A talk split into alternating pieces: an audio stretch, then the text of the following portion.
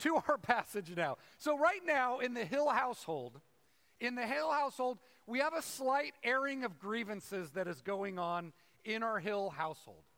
And it has to do with the latest iPhone update. Okay? I don't know if you've experienced this, but iPhone has a new update, and it comes for everybody at different times. And part of you is like, look, if it ain't broke, like, don't give me an update. And so, part of our issue that's going on in our family is simply this. Um, well, for one thing, like when you call someone, instead of a black screen with their name, if they have a photo uploaded, their photo, their face is like right in your face now. It comes, and this is new with no warning that this was happening. Also, also, um, when you're trying to spell someone's name, like just for example, like if you're trying to spell someone's name, let's just say their name is Kelly.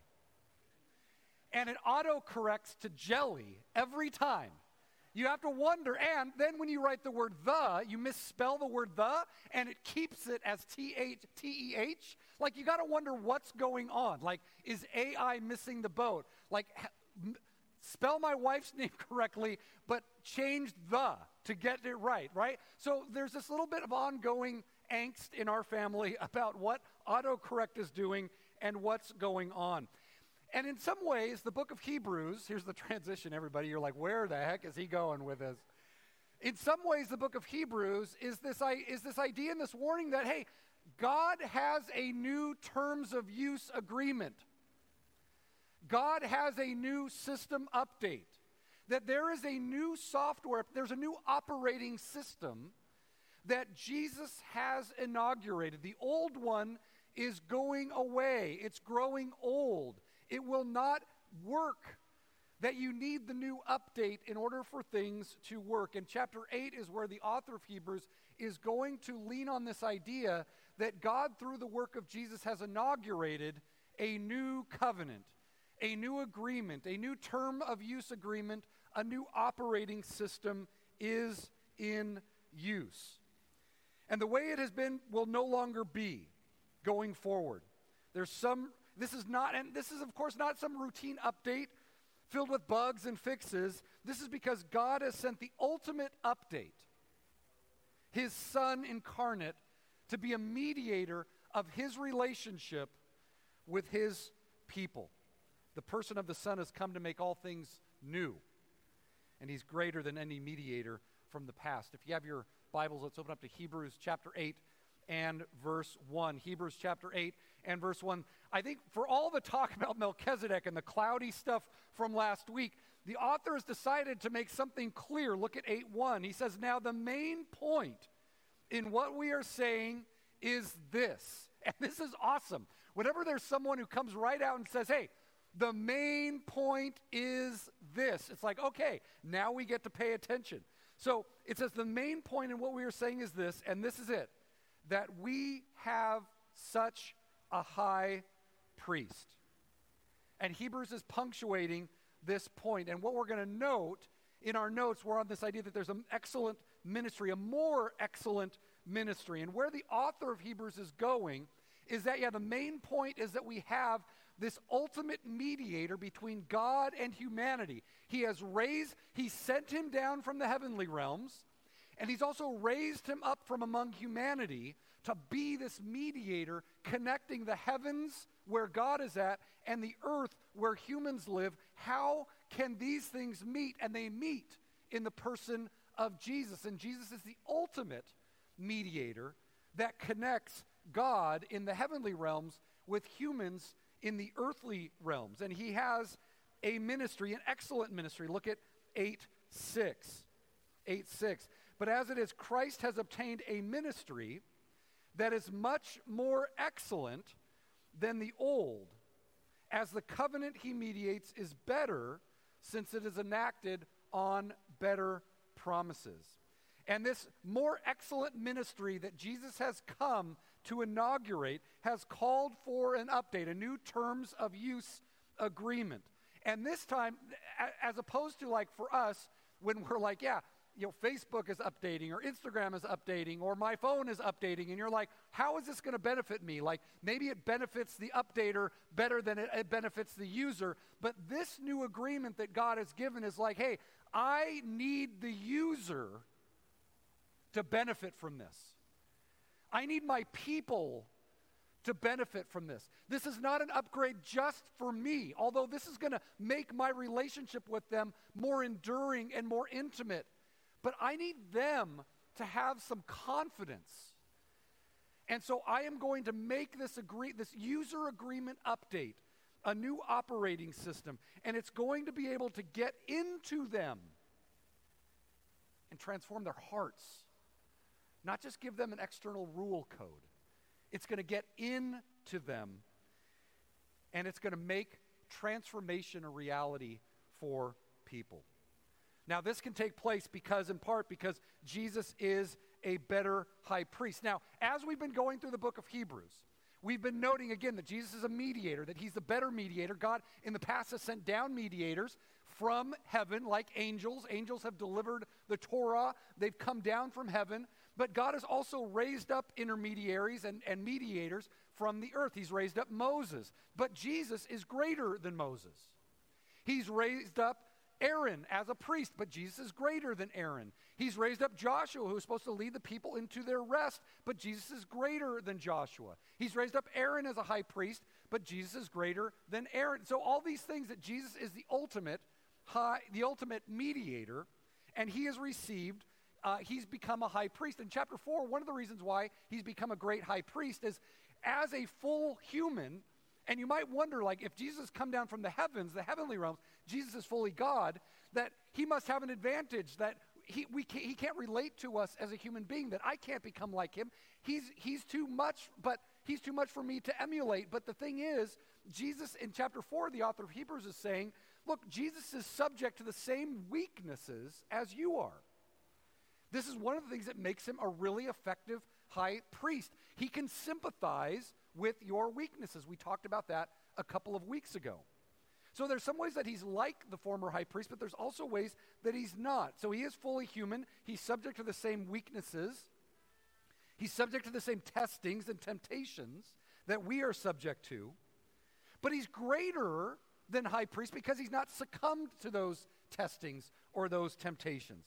And in the last chapter, we saw in a kind of roundabout way, I kind of got wrapped around the axle a little bit about Melchizedek, that he's not like a high priest according to Torah.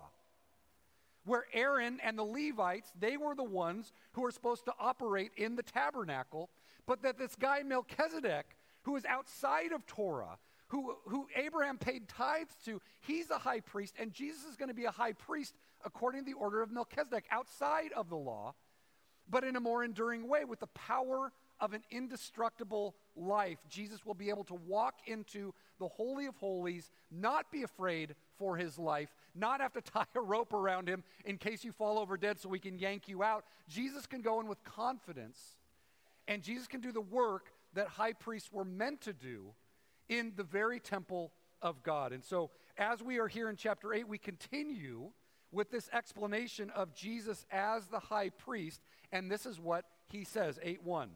Now, the point in what we are saying is this we have such a high priest, one who is seated at the right hand of the throne of majesty in heaven. One thing we noted last week, and that Melchizedek reminded us of, is that Jesus is a high priest, but he's not simply a high priest. He is a high priest who has also been enthroned as a king. And this would have been unprecedented in the history of Israel. You, you have the division of offices, you have priests, prophets, and kings. Sometimes you had overlap, like the guy Samuel, he was a, he was a priest prophet.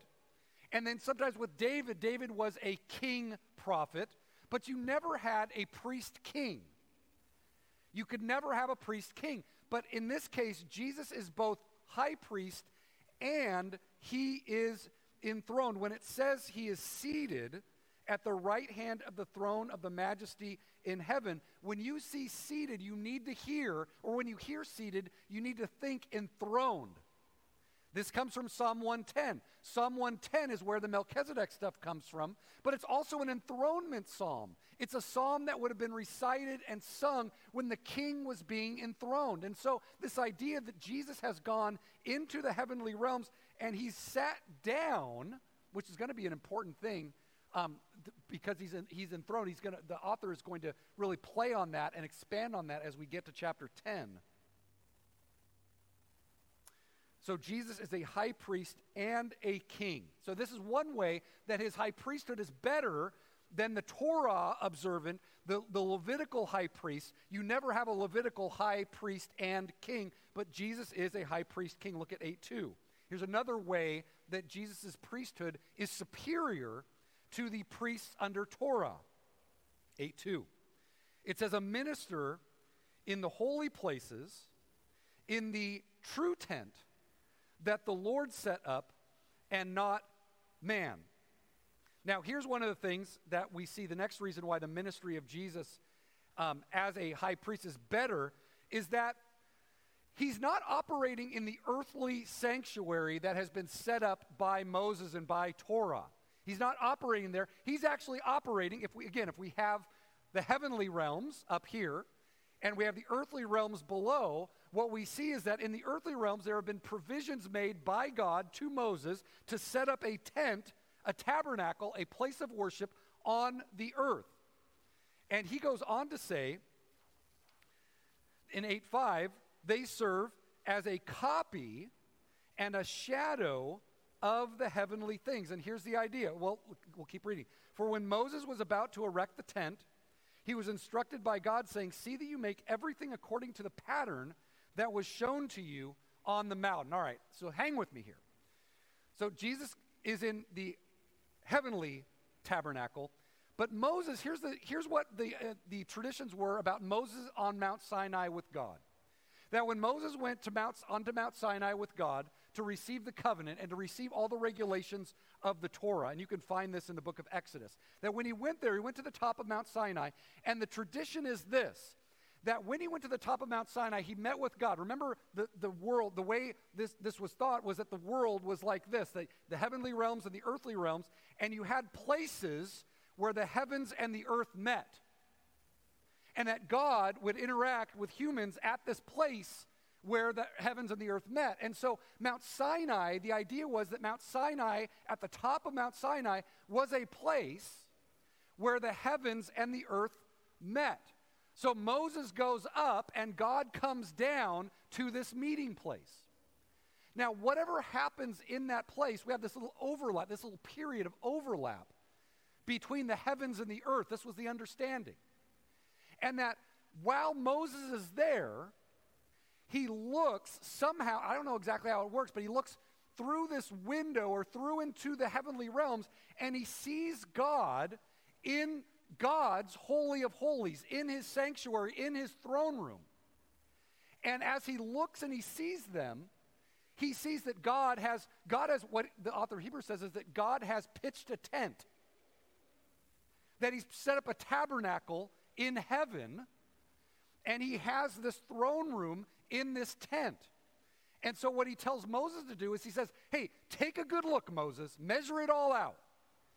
And now go back down and reproduce what you have seen in the heavens.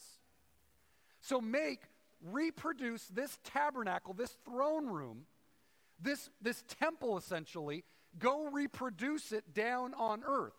So, what happens is in, uh, in, uh, when, uh, on Mount Sinai in chapter 19, he's told about, so then the rest of the book of Exodus is about, okay, these are all the regulations, these are the measurements, these are the people that you need to get to do all the work. The, this is, so he gets all that together and he goes down and he's going to tell the people about this. He said, make a copy of it, make an exact copy of it. And that's what Exodus 25 through 31 is about.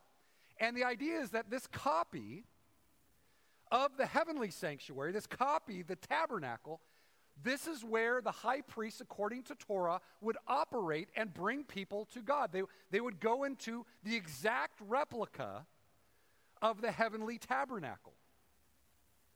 But according to the author of Hebrews, Jesus, because he's not a he's not a high priest according to Torah, he would have to be a Levite, but because he is a high priest according to Melchizedek, he doesn't go into the earthly tabernacle. He actually goes into the very tabernacle that God himself has set up. It's so interesting because in Hebrews it says he's gone into a temple, he's gone into a tabernacle, he's gone into a tent that the Lord has pitched. God has pitched a tent. God likes to camp. He has pitched a tent, not on earth, and it's not been a tent that has been pitched by human hands. I've set up some tents before, and I've been, I don't know if I'm going to sleep in this tent. Like, I don't know if it's going to make it, right? But he has pitched it, God himself has pitched a tent. And God and Jesus has gone into that tent. 8 1. Now, the main point in what we are saying is this we have such a high priest, one who is seated at the right hand of the throne of majesty in heaven, a minister in the holy places, in the true tent that the Lord set up, not man. Jesus, a very real human high priest, sympathetic, able to offer real human help, with his power of an indestructible life,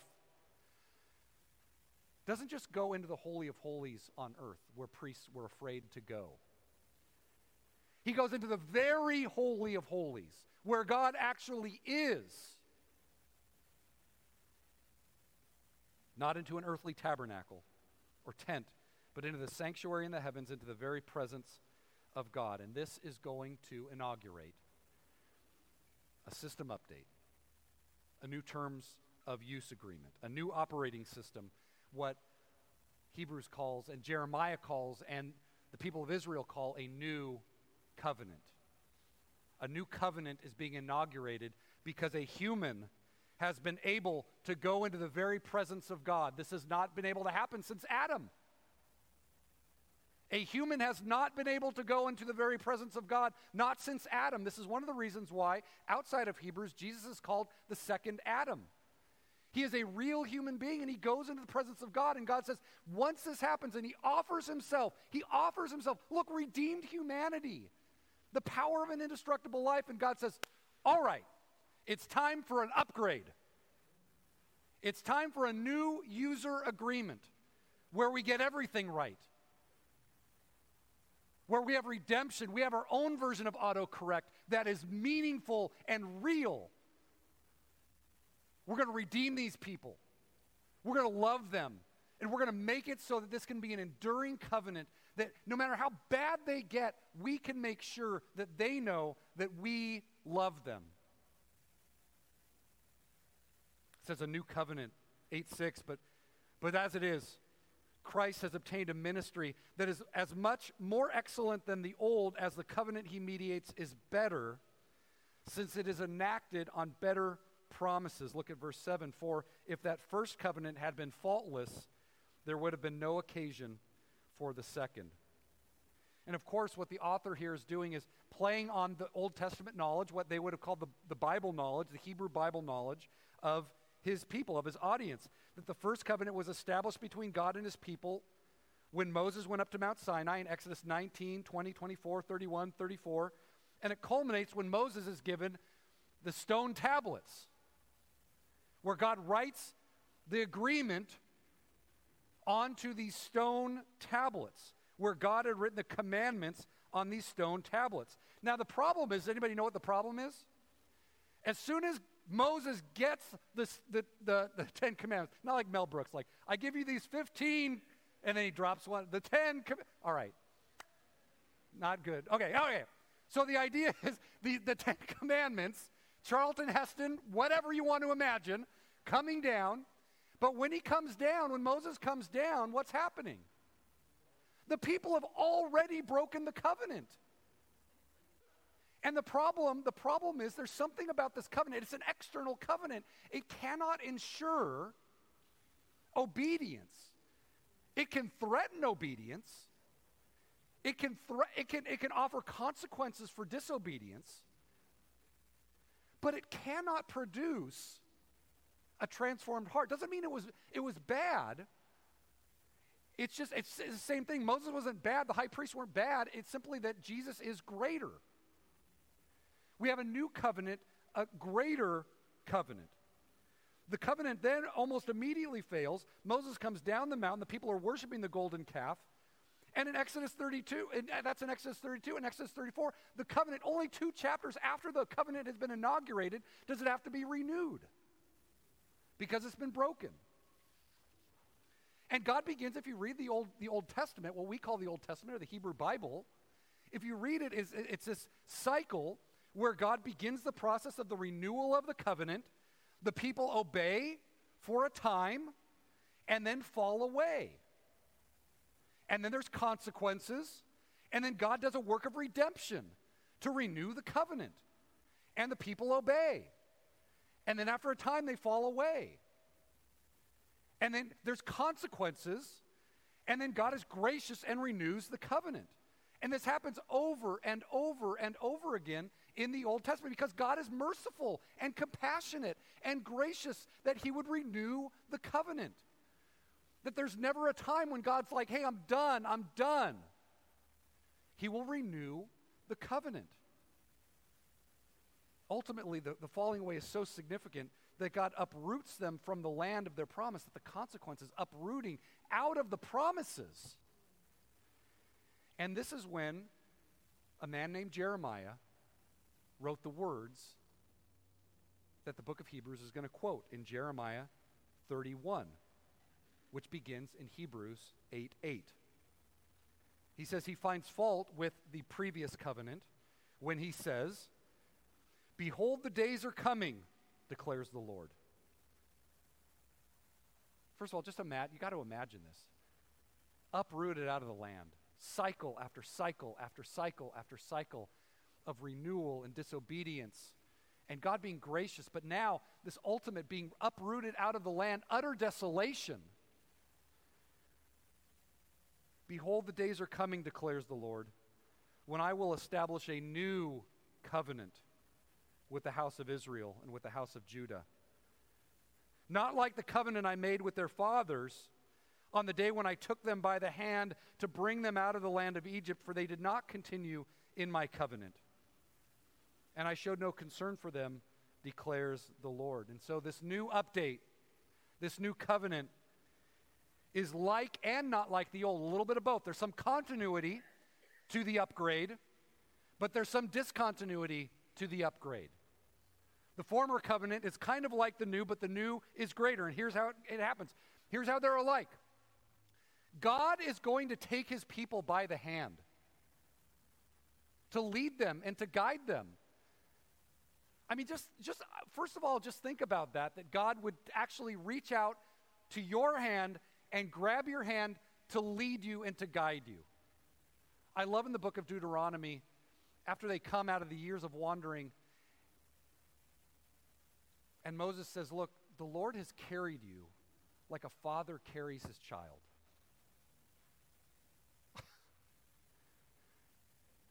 Dads out there, you know what it's like when the meltdowns are happening and you're like, yeah, we're not going to walk anymore. It's time to pick up and carry. Right? Or if you have two, or sometimes three, or you got the stroller, like it's all kids all over everything, right?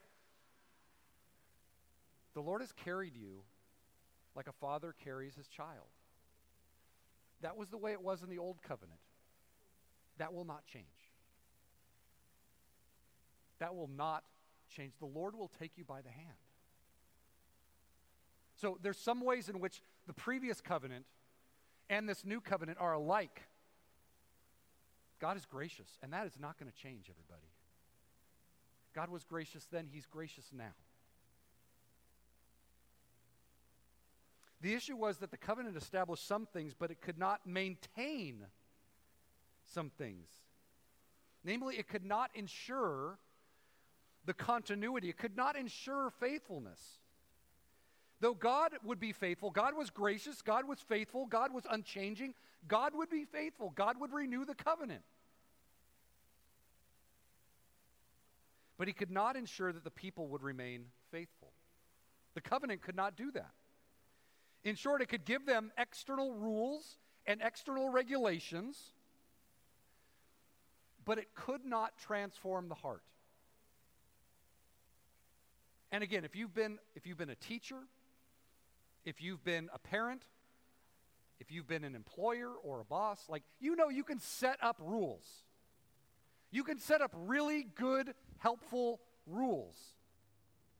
And you can even have people obey those rules, but you might get people who just don't want to obey the rules. And either they will break the rules or, or they will keep them begrudgingly. In other words, your rule, putting up your rule, is not going to change someone's heart. Sometimes around here, um, somebody does something and people will be like, we need to put a sign on that. I'm like, we're not going to put a sign on that. The reason is, is because, look, the goal is not to just have a bunch of signs around telling people what to do. Look, let's just have a conversation. Let's talk. Like the goal is to win a heart, not just put up a rule. Like we forget that the goal is not just to have people obey rules, our goal is to win a heart. It's not just to make our point. We, we can make our points. But winning a heart over takes time. And what God says is look, what I want is not just an external bunch of rules and code of conduct. What I want is some access into their hearts. It could give rules and regulations, but it could not transform the human heart. And by implication, then, God is setting out to make a covenant that will enable his people to remain in it. The first step was to offer a high priest who could remain forever. So Jesus is a high priest who could remain forever. But this is what he says, 8:10, for this is the covenant that I will make with the house of Israel after those days declares the Lord, I will put my laws into their minds and write them on their hearts, and I will be their God, and they will be my people. They shall not teach one each one his neighbor, each one his brother, saying, Know the Lord, for they shall all know me, from the least of them to the greatest. And I will be merciful toward their iniquities, and I will remember their sins no more. Here's another way that the old is like the new and the new is like the old when it says, I will be their God and they will be my people. That is standard covenant talk. That is not changing. I will be their God, they will be my people. God is taking you by the hand. He's saying, You are, you are my people. I am your God.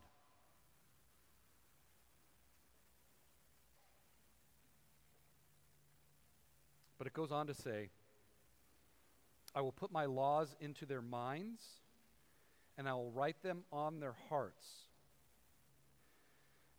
And of course, we've talked a little bit about this, but Torah, the over 600 commandments in the first five books of the Old Testament, these are all external codes of conduct. These are external rules. And the author of Hebrews is going to say, like, and, and Jeremiah, that these external rules um, they're not going to get it done. What we need is to get in. And I think that this is probably an allusion to, I think the Apostle Paul will make this case, that this is an allusion to the work of the Holy Spirit. That God is going to put the Holy Spirit, though in the old under the old covenant there was access to the Holy Spirit, usually it was like, you know, if you were a king, you might expect having the Spirit of God upon you, like David or something like that. Or you, if you were a high priest, you might expect the Spirit of God coming upon you. Or if you were a prophet, you might expect that the Spirit of God would come upon you. Jesus, on the last night of his life, he talks about hey, you know the Holy Spirit. He has been with you, but he will be in you. That there's going to be something that happens that enables God not just to come upon people, but he will come into people. On the day of Pentecost, when, the, uh, when Peter is preaching to the crowd, he quotes Joel chapter 2, which talks about it's not just, it's not just kings that are going to get this. It's going to be old men and young men. It's going to be it's going to be women, it's going to be men and women, it's going to be masters and servants. It's going to be the Spirit is not going to just come on those who are older, those who are leaders, those who are male, it's going to come on, it's going to come across the board. It's not going to matter if you're a master or a slave. You have access to the Spirit of God. The new covenant is saying there is an access to God that is going to be across the board. It's going to be an internal work of the Holy Spirit. The laws are going to be in your minds and not just on paper, external to you. There's going to be something of what the Spirit is doing that is going to regulate our hearts and our minds from within, not simply from without. And of course, that, that needs much more explanation, but we're just we're here for now. It also says, I'm going to write on their hearts.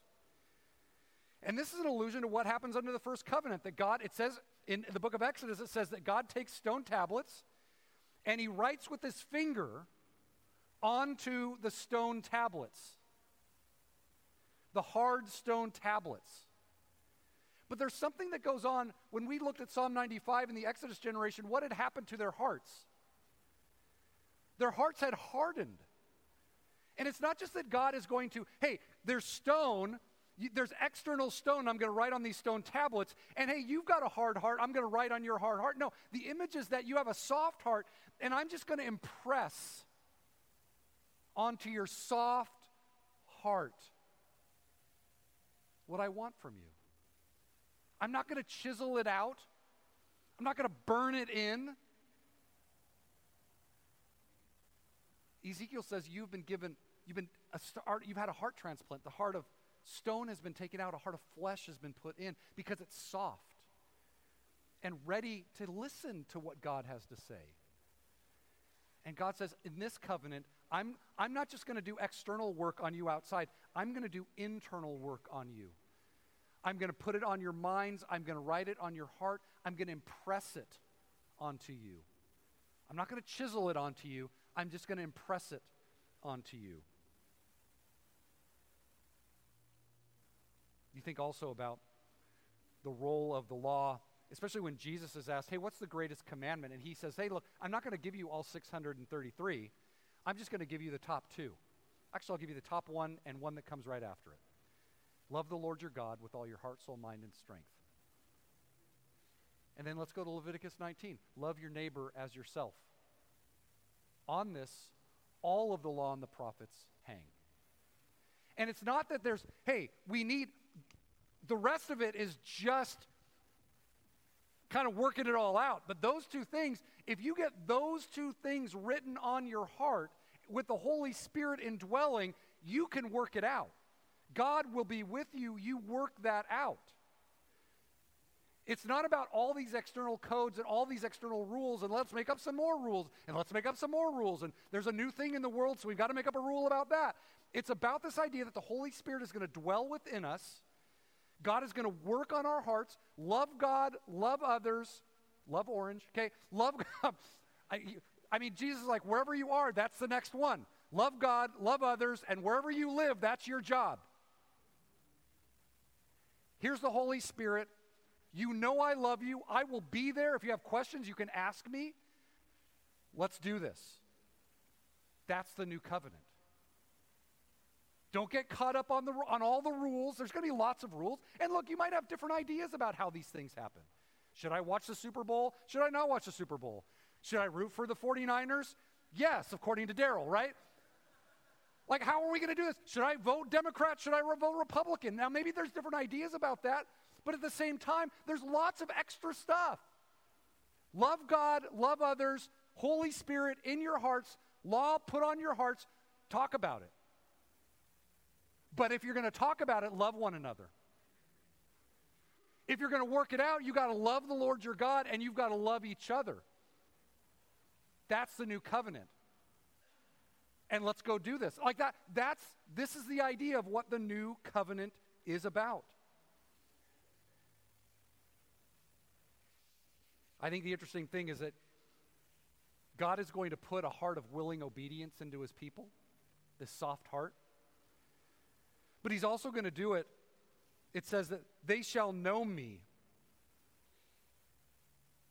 They shall not all teach each one his neighbor and each one his brother, know the Lord, for they shall all know me from the least of them to the greatest.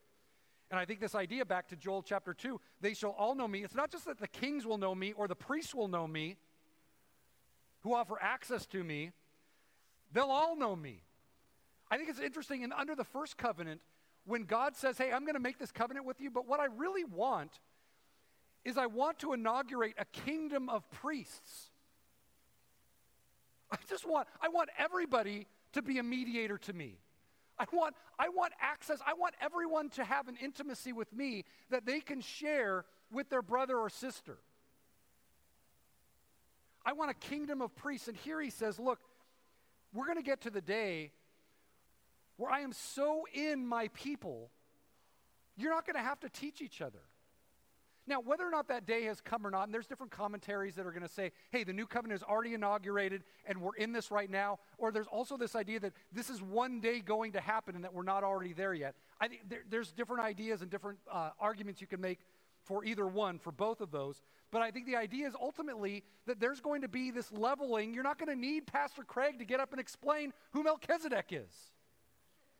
Like there's going to be a day where you're going to be like face to face, and you don't need the Apostle Paul, or you don't need me, or you don't need anyone else. You don't need someone else to teach you because you will see it clearly, face to face.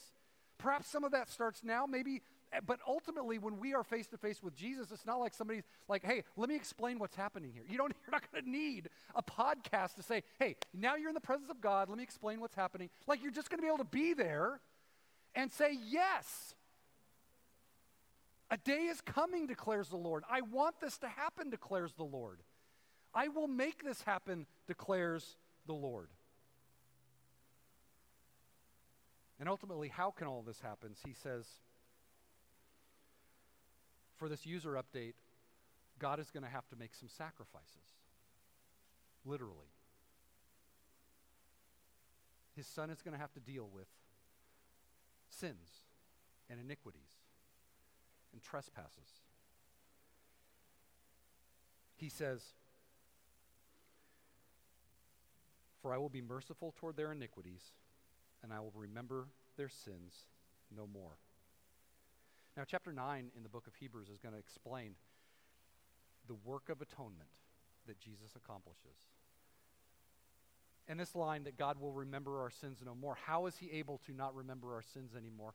The work of Jesus in atonement his suffering and death and resurrection does something to our sins that removes them from us and gives us his righteousness so that when God sees us, he sees the righteousness of his sons, of his sons and daughters.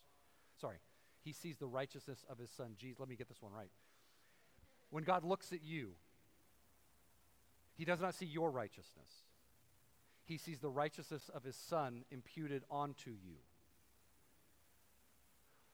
when he looks at Jesus on the cross, he sees your sins on Jesus. It's what they call double imputation. Jesus is treated as something he is not, a sinner, so that we can be treated as something we are not, righteous. And the work in the, in the book of Hebrews, it will talk through that in chapter 9, but he gives us the first step in that a new covenant where He puts a willing obedience into our hearts. He gives us intimate fellowship. They shall all know me, and the removal of sin.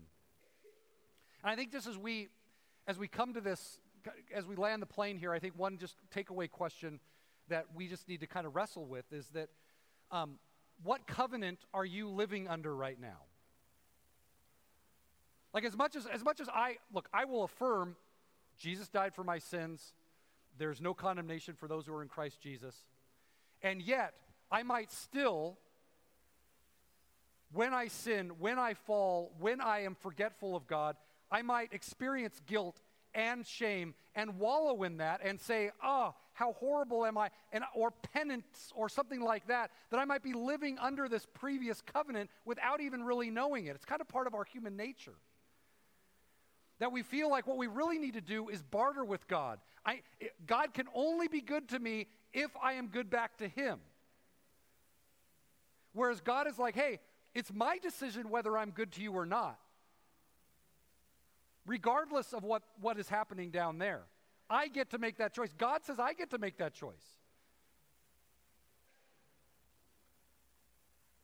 It's easy, sometimes it's easier to just have your own personal list of rules and follow them. And that means you get to feel good about yourself. And if you don't, you don't get to feel good about yourself. The place where your sins are remembered and you feel the shame for them, or where other people sin and you shame them for that. That, that work. I mean, that's the world we live in, everybody. But under the new covenant, there's an internal presence of God through the Holy Spirit. The Spirit will guide you. There's a father who says, I'm your father. You are my son. You are my daughter. I've adopted you. Intimate fellowship. Just remember, like, whenever you come to, again, I'll say this, I will say this over and over and over again. When you come to God, God rejoices that you come to Him, no matter how forgetful you have been of, Him all day long. He will always rejoice when you come. That's the new covenant. He's, it's the system upgrade. It's what he says, I want that. I want that experience for them every day, every day, every day, every moment of every day to know that I rejoice that they come to me and that there is not a penalty they must pay before I pay attention to them. And Jesus, who says, Because of my work, your sins are remembered no more when you come. When you come, you receive mercy. I will be merciful to them, and I will forget their sins. Which covenant are you under? Which covenant are you using to relate to God? And I hope I don't want to be heavy handed. It's not like I don't want to shame you for being shamed, right? Like it's like double shame, boom, boom, boom. Like you suck and you suck. Okay, that's not what I'm trying to say. That what I what I want. how many times the over under on how many times I say you suck. Um, what I do want to just encourage you with God has made a different way.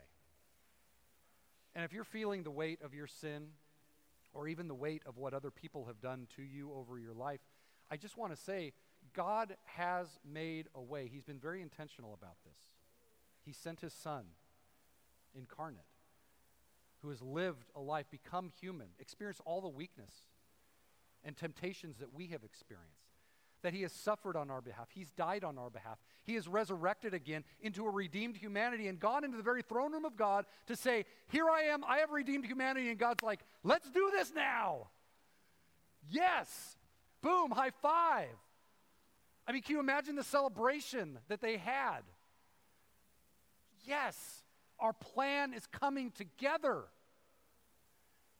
Let's put our spirit in their hearts. Let's give them a soft heart.